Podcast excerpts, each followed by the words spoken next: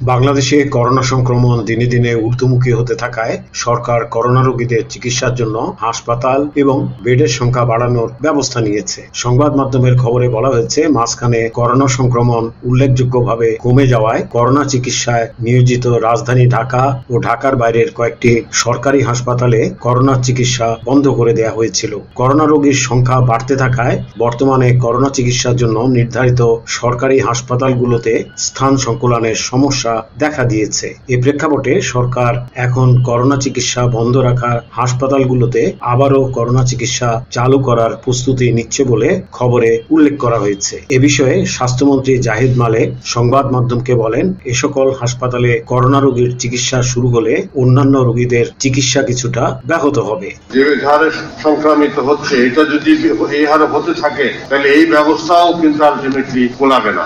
এদিকে রোববার সরকারের স্বাস্থ্য বিভাগে দেয়া তথ্য মোতাবেক করোনা ভাইরাসে দেশে গত চব্বিশ ঘন্টায় মারা গেছেন আরও পঁয়ত্রিশ জন এবং আক্রান্ত হয়েছেন তিন হাজার আটশো নয় জন। এ নিয়ে করোনায় মোট মৃতের সংখ্যা দাঁড়াল আট হাজার নয়শো চার জনে এবং মোট করোনা রোগীর সংখ্যা দাঁড়িয়েছে পাঁচ লাখ পঁচানব্বই হাজার সাতশো চোদ্দ জনে। স্বাস্থ্য বিভাগ জানিয়েছে, এ যাবৎ মোট পাঁচ লাখ পঁয়ত্রিশ হাজার নয়শো একচল্লিশ জন করোনা রোগী সুস্থ হয়েছেন। Zahurul Alam Voice of America Dhaka.